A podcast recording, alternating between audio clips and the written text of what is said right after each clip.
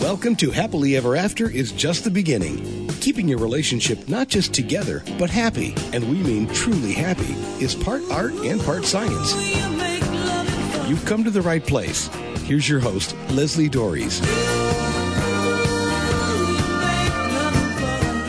Do you ever look at someone else's marriage and think, wow, they have it all together? Why aren't my relationships that easy?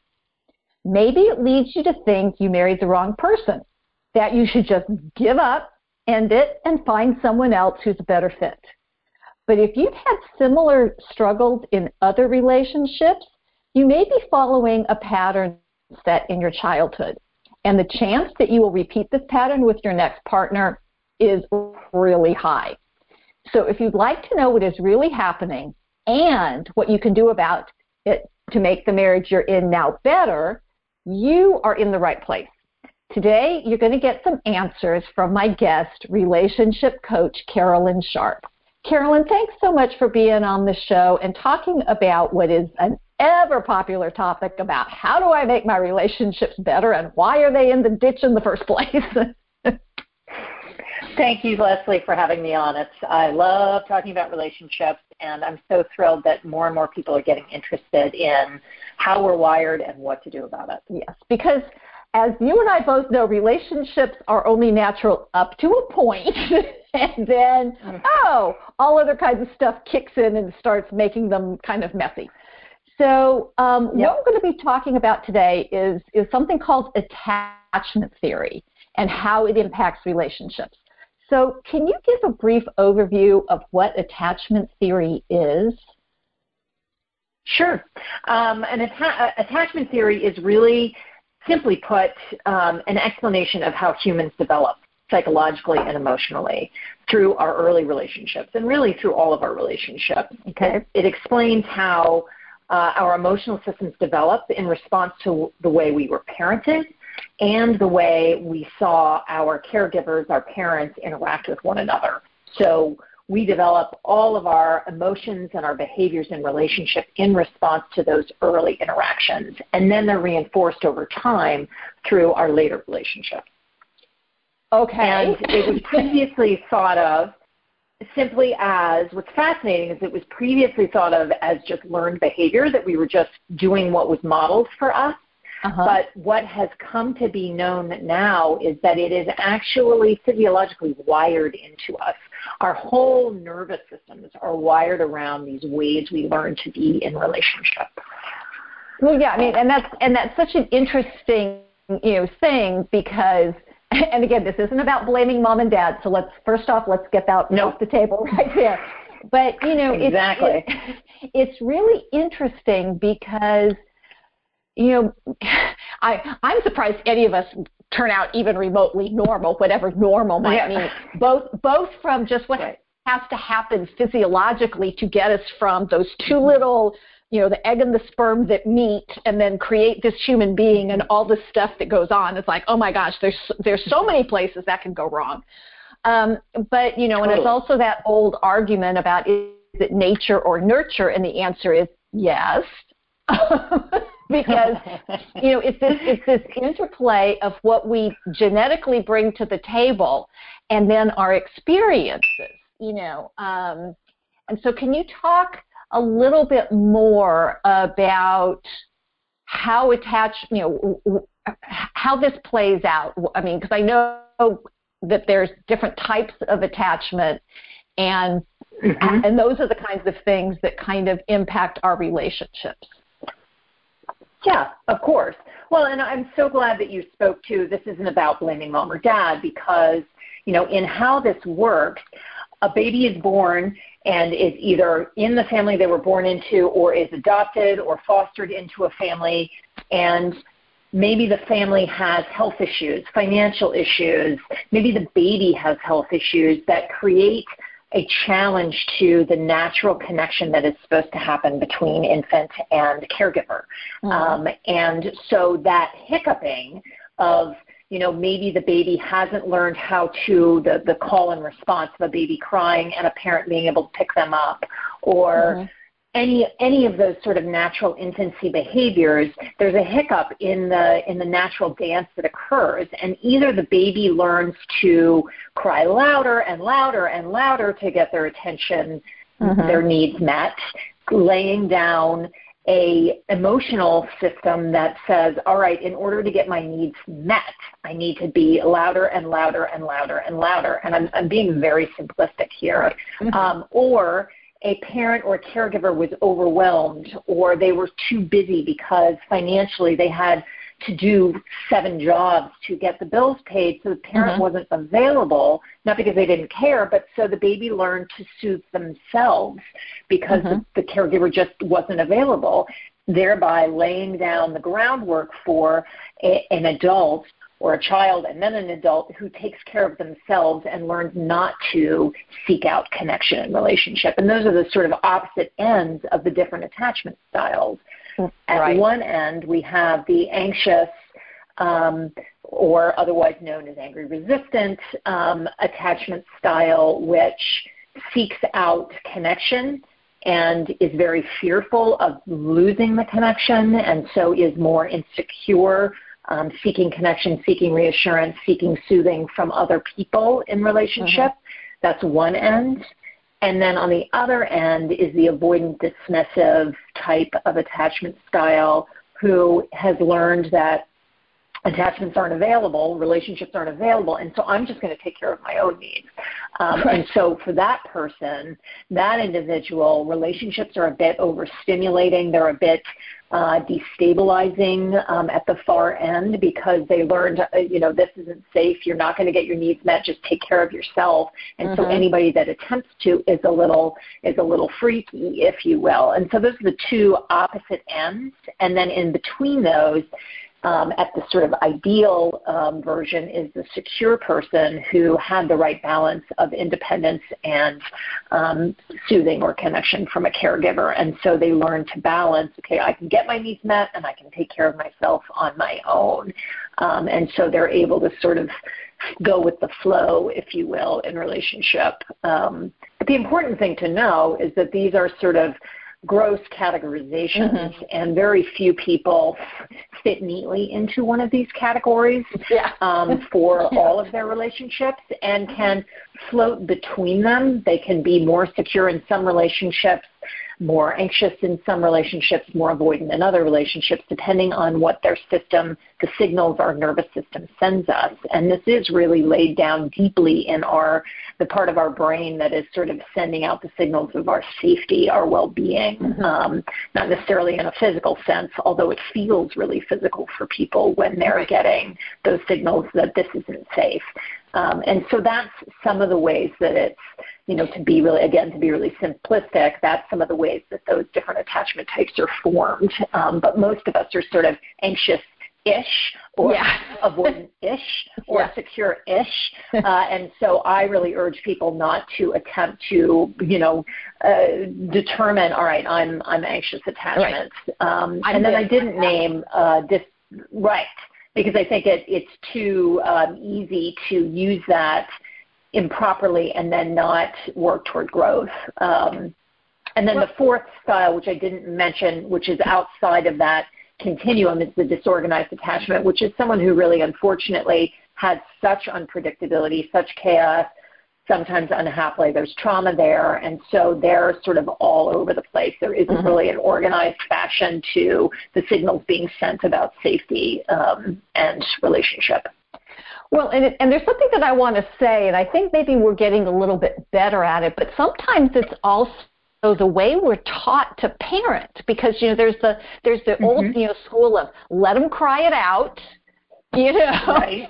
and or the school of totally. you know or you're you're you're, you're going to spoil the, you know you're going if if you pick up the child all the time you're going to spoil them and it's like i mean you know so we have you know so it's not even just I mean, and, and there's cultural stuff, for, and you know, and you're just like, I mean, I remember when my son was born, and I was 33. I was not, I was not young, you know, and I'm being wheeled right. out of the hospital, and I'm going, how does anybody know I can do this? You know, it's like, where's the manual, right?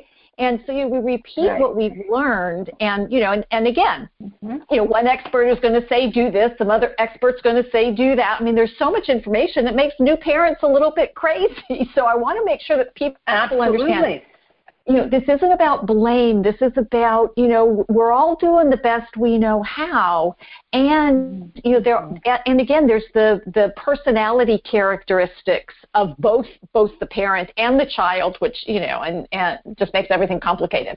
So I just want to put that out there.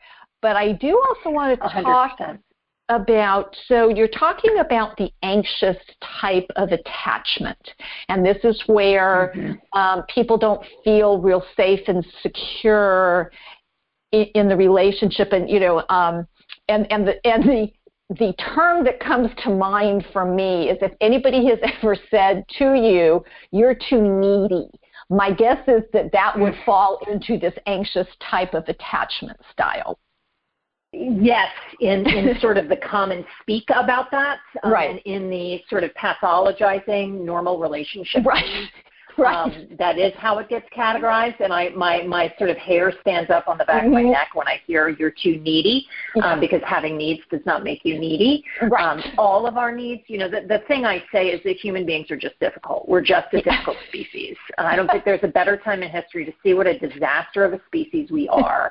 and right so now. at yeah. one end you know, at the anxious side, and I mean, even anxious as a term is a little bit mm-hmm. of a mm-hmm. misnomer because mm-hmm. it's anxiety at both ends of the spectrum. It's all fear based. Right. Fear of loss of self, fear of loss of other um, at the two opposite ends. But in the sort of classically deemed anxious person who's considered needy, those needs are needs for connection and closeness, and they tend to be the squeaky wheel in the relationship. They're they're sort of their anxiety is having them run after their partner, run toward okay. their partner, cling and cling and grab and grab. On the other end, the avoidant type their needs are for space, for distance, for independence, for autonomy, and they're running away. Their need is to get away and get time to regulate their nervous system by themselves. Both needs are equal in right. need, and in legitimacy, in frequency, and in legitimacy. Um, they just are quieter about it. They're the the, the strong and silent type, the stoic one in the mm-hmm. relationship who looks. They look like they're doing heavy quotation marks, look like they're doing better, but fascinatingly, in the research about this, people who have the far end avoidant attachment type actually have bigger health issues. They have hypertension, they have high blood pressure because they're internalizing all of their stress, whereas mm-hmm. the quote unquote needy one or anxious one is speaking out. They're they're yelling about it. Mm-hmm. You know, uh, uh, symbolically yelling about it. They're they're racing around to get their needs met. They're chasing, chasing, chasing, grabbing, grabbing, grabbing, and so they're externalizing their needs, and that's actually functionally better for us physically to be doing mm-hmm. that. So while the avoidant one can look like they're doing fine, they're physiologically not doing so well. So anyway, the you know you were asking about the anxious and they're the ones that are sort of more clingy, more insecure on the surface. Um, they are um, negativistic, so they are the complainers. Like I said, the squeaky wheel. So you mm-hmm. never, you always, Mm. Um, that they're the ones sort of naming all of the problems in the relationship, fed by their insecurity that their relationship's falling apart. They're going to lose their partner. Um, parting for an anxious um, person in in relation anxious type in relationship is very difficult. They get very stressed when they are separating from their partner for work, for a vacation, for a holiday, whatever, um, mm-hmm. um, and they need a lot of resistance in the relationship, and so that's what their needs look like. Um, and there are variations of these. These are, you know, generalizations, um, but at the far end, those are some of what the what the needs look like, or the how they act out their needs. Well, that makes sense. So this is Happily Ever After is just the beginning on webtalkradio.net. I'm Leslie Doares, and I'm talking about how you and your partner formed attachments as children and how it's impacting your relationship today with relationship coach Carolyn Sharp. And if you worry about your partner's ability to love you or you them, if you pull away from your partner to maintain your independence, you're not alone. You're more like you're more than likely have less than ideal attachment styles. And this doesn't have to continue to cause challenges in your relationship. If you're ready to learn how to be more comfortable in your connection to your spouse, I can help. I invite you to take a moment and get in touch with me either by email or by phone to schedule your free, no obligation five star relationship call. And you can reach me by phone at area code 919-924-0463. That's 919-924-0463. Or you can reach me by email at Leslie, L-E-S-L-I, at foundationscoachingnc.com. That's F-O-U-N-D-A-T-I-O-N-S coaching, N is in Nancy, C is in Charlie.com. And I want to get back to this um, conversation about attachment styles and, and how it's impacting your current relationships. So, Carolyn, you were talking as you were talking about the avoidance. You know, I, you know, my my my supervisor popped into my head, and you know, he was always talking about the balance of being, you know, alone, you know, you know individual versus together this this this dance mm-hmm. we do and it sounds like the people you know mm-hmm. and and I, I hear this all the time when you know people are talking about well I don't want to give up my independence in a marriage. And it's like well first off you don't right. have to. That's not required. It's not a it's not a dependent versus independent. Like you've been talking about these these styles aren't you know like isolated little boxes. There's there's mm-hmm. overflow, if that's I guess if that's the right word. So you know, and and you know, and, and, a lot of this stuff is you're talking pursuer, distancer, and all these things that we talk about in our field. Um, you know, and and even maybe just male female differences. And you know, you're talking about the avoidant style, looking on the outside like it's you know people have it together and whatever. But I my my guess is avoidants have a really hard time asking for help or. yes whether it's from their partner yes. or anybody else, right? Because that's the, yes. you know, you know, and, and, and, and, and the Western culture is like, well, you just, you know, mm-hmm. I'm thinking of, you know, the the famous British expression of, you know, keep calm and carry on, you know, stiff upper lip. We just don't right. want to. You know, so I'm like going, oh my gosh, right. yeah. So so how do how does how, what's a better way to deal with an avoidant style? Um, for the person who is, I mean, in all of these cases, um, our our attachment style is pretty is pretty hardwired. Mm-hmm. So while the goal is, you know, we want to become as secure as possible, that is a relationship process. So we're going to become more secure in our relationship. And the goal really is to create a secure, functioning relationship. And so, whether you are the avoidant person or you are married or partner to the avoidant person, you're trying to create a balance of each other's needs and the relationship's needs. And so, in looking at and being partnered with an avoidant, you're trying to, or an anxious for that mm-hmm. matter, you're trying to accept the needs as something that we come by naturally. This is how I was taught to be in relationship. This is how I formed in relationship. Mm-hmm. I can't help that this is this is my natural tendency is to pull away, to take space when I'm overwhelmed. And mm-hmm. so the first step is in sort of you know the term is radically accepting, which is to accept something that is difficult or unacceptable to sort of go, okay, this is these are your needs. This is how you function in relationship. I accept mm-hmm. you, and then we work together to figure out a better, healthier dance for our relationship of balancing each of each of our needs and the relationship's needs. So if I'm partnered with uh, an avoidant-ish person, and I'm, you know, speaking of gender, I'm more on the avoidant um, sort of side of the spectrum than mm-hmm. the anxious side of the spectrum. So it's not just by by gender, but right. we're going to um, do the opposite that your nervous system is telling you. So if I'm anxious and my partner's avoidant, my system is telling me go get them. Right. And I train couples in, okay, breathe through that impulse and actually give them more space.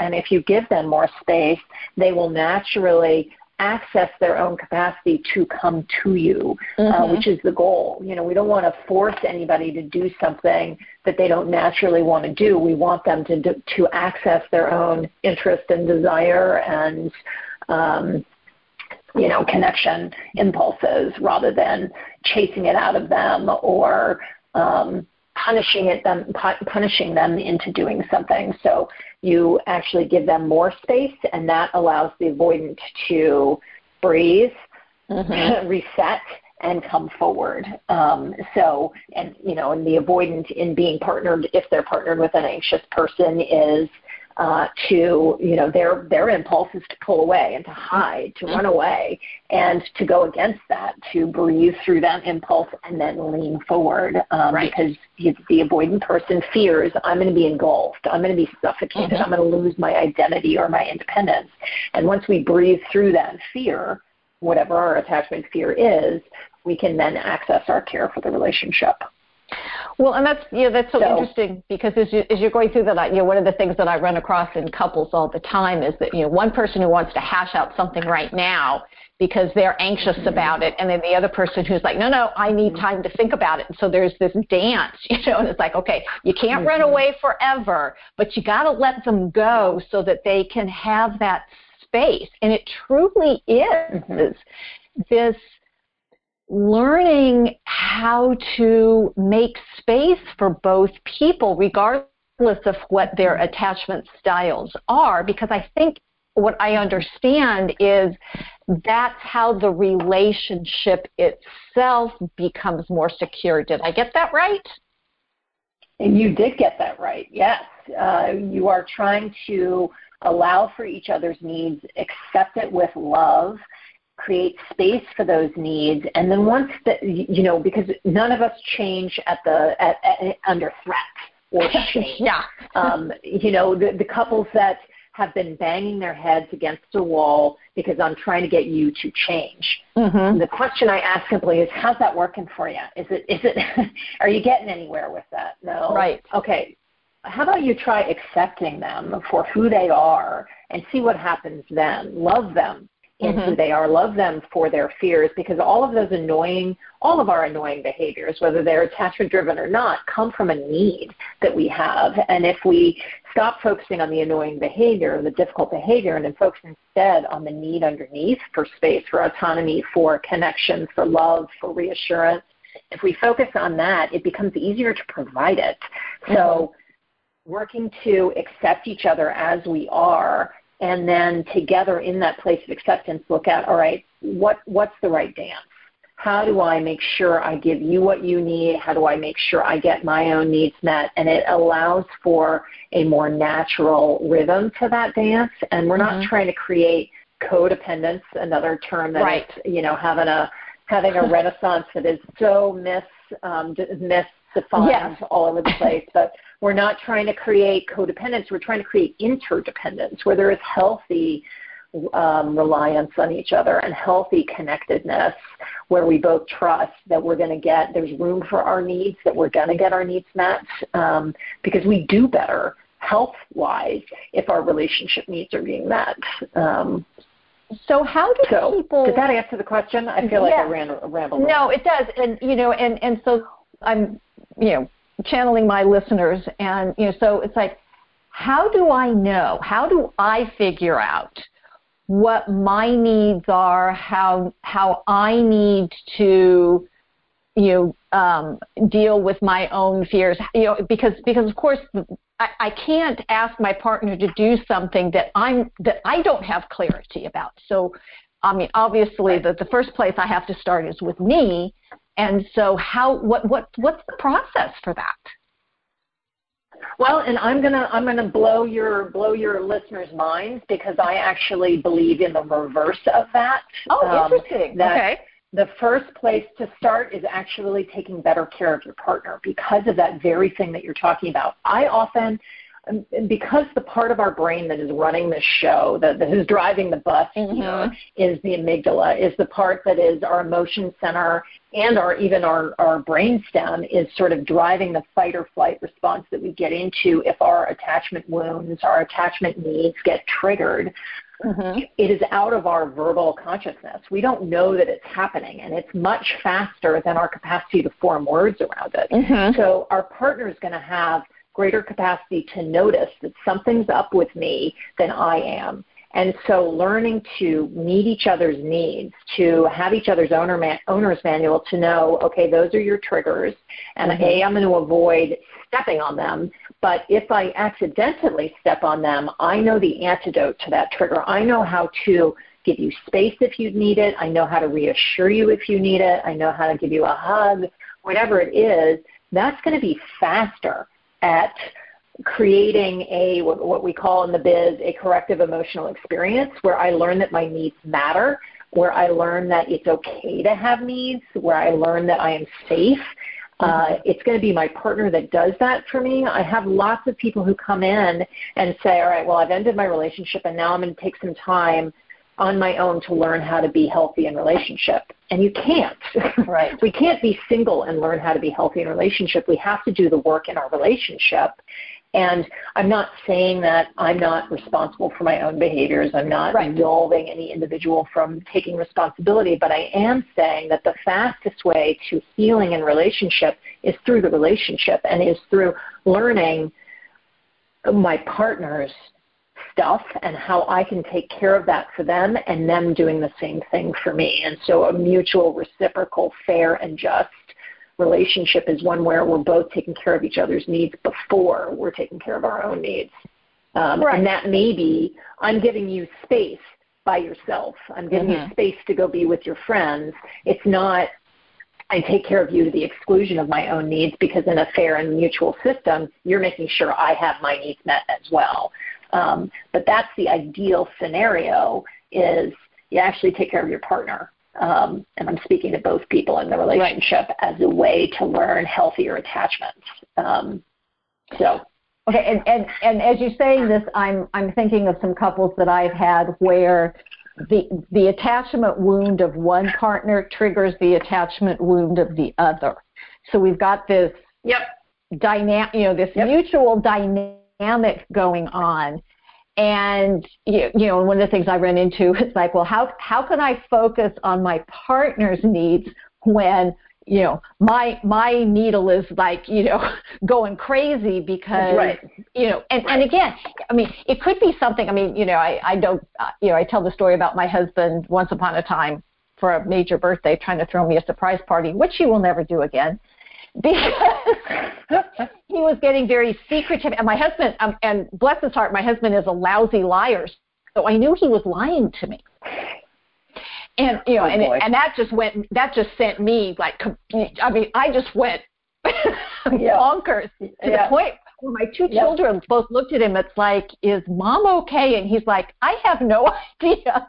You know, and right. you know, and right. luckily I I knew enough that when I calmed down, it was like oh, that's what happened. You know, so my next major birthday, he yep. said, you know, you're not getting a surprise. I said, yes, I know. I'm never going to get a surprise party ever again because, you know, the poor man was just trying to do something nice for me. You know, and there, there goes my right, attachment right. stuff all, you know, spread all over the living room.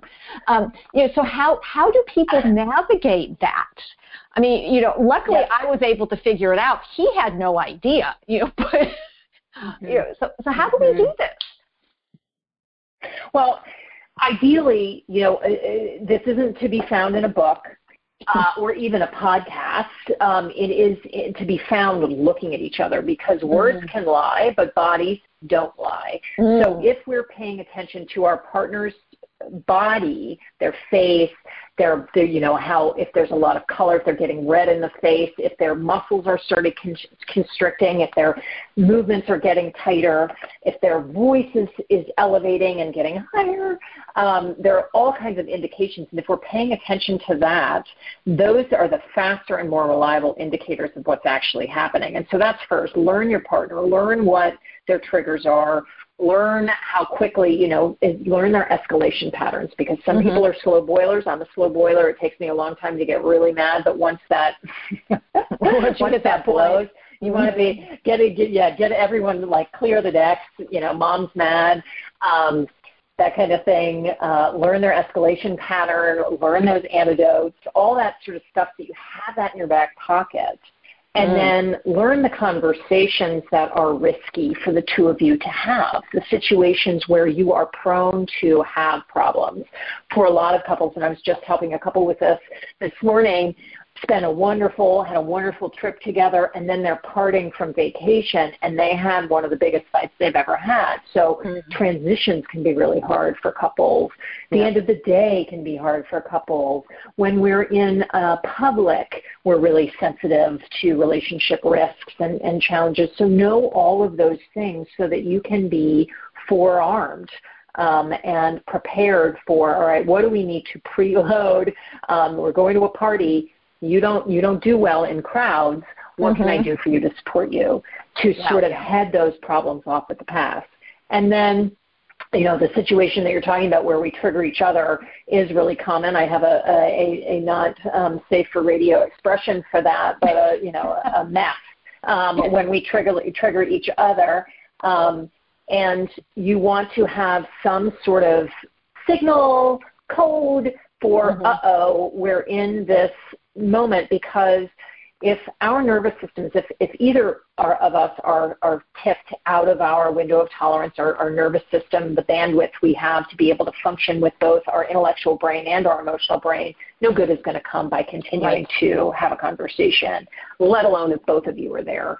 so I want to know what to do if my partner's out of their window of tolerance. They want to know what to do for me, and then we want to be able to recognize, uh oh, we're both gonzo Mm-hmm. Uh, let's let's take five. Let's take an hour. Let's agree we're not going to talk about this right now. Um, and some couples are just you know they they're stubborn. They don't want to leave it until tomorrow. But you know you, you do further. You inflict further harm. There's more right. damage done. And I say commonly, there are two ways to work on relationships. You can work on them in advance, preventing problems, doing yep. doing daily maintenance, doing things acts of care and service and kindness for your partner, or you can do the work cleaning up the mess from not having done that daily maintenance. Um, right. And it's really it's your choice. Uh, and couples are pretty stubborn. They're like, I don't want to do it. I don't want to do it. And then right. they have a big fight, and then they come in and they want to talk about this huge blowout. And I'm like, well, did you have agreements in place before you went to that party? Did you do acts right. of kindness? Had you put money in the bank, right. relationship bank, mm-hmm. so that you felt pretty solid and secure in your relationship? No, no, no. All right. Well, yeah. No wonder you had a nasty fight. Um, right. Yeah. I mean, I used to have to tell my clients. I used to have to tell my clients. I, in fact, uh, with one particular client, I, I made them bring separate cars to the session. because they would go out in the parking lot. I said, no, no, you got, I, I, you do not talk to each other about what went on in session for at least two hours afterwards. Yep. it's like take separate cars. Like, please don't do this because you know all all the good work we would do in session would get blown up as soon as they start talking about it outside. It's like no.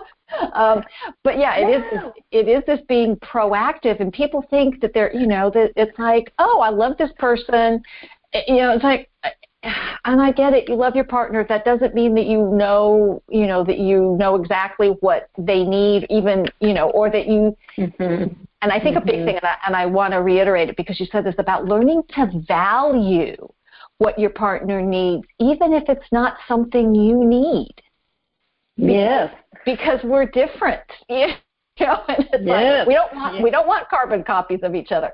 So Carolyn, this has been very helpful. Can you please share where um, my listeners might be able to learn more about attachment, ways to be proactive, so that you know they you know my my goal is to keep my couples out of the ditch, not hire the tow truck to once yes. they're there. Yes.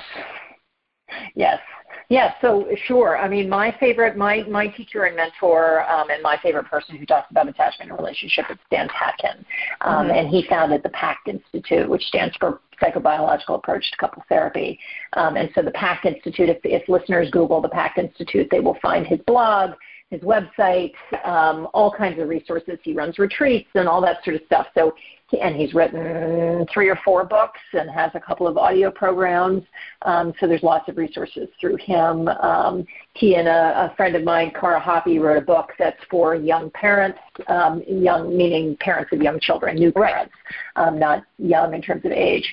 Um, and that's called Baby Bomb. Um, that's a great book specifically for um, sort of attachment, uh, your your your healthy relationship when you when you introduce a baby into the mix. So cool that's a recommendation. And then, you know, my blog talks about it as well, and I'm at secureconnectionsretreat.com. Um, so I talk about attachment and healthy relationship there. Well, great, because so. As we've said, discovering your attachment style isn't about blame or shame. It provides information about how you function in relationships.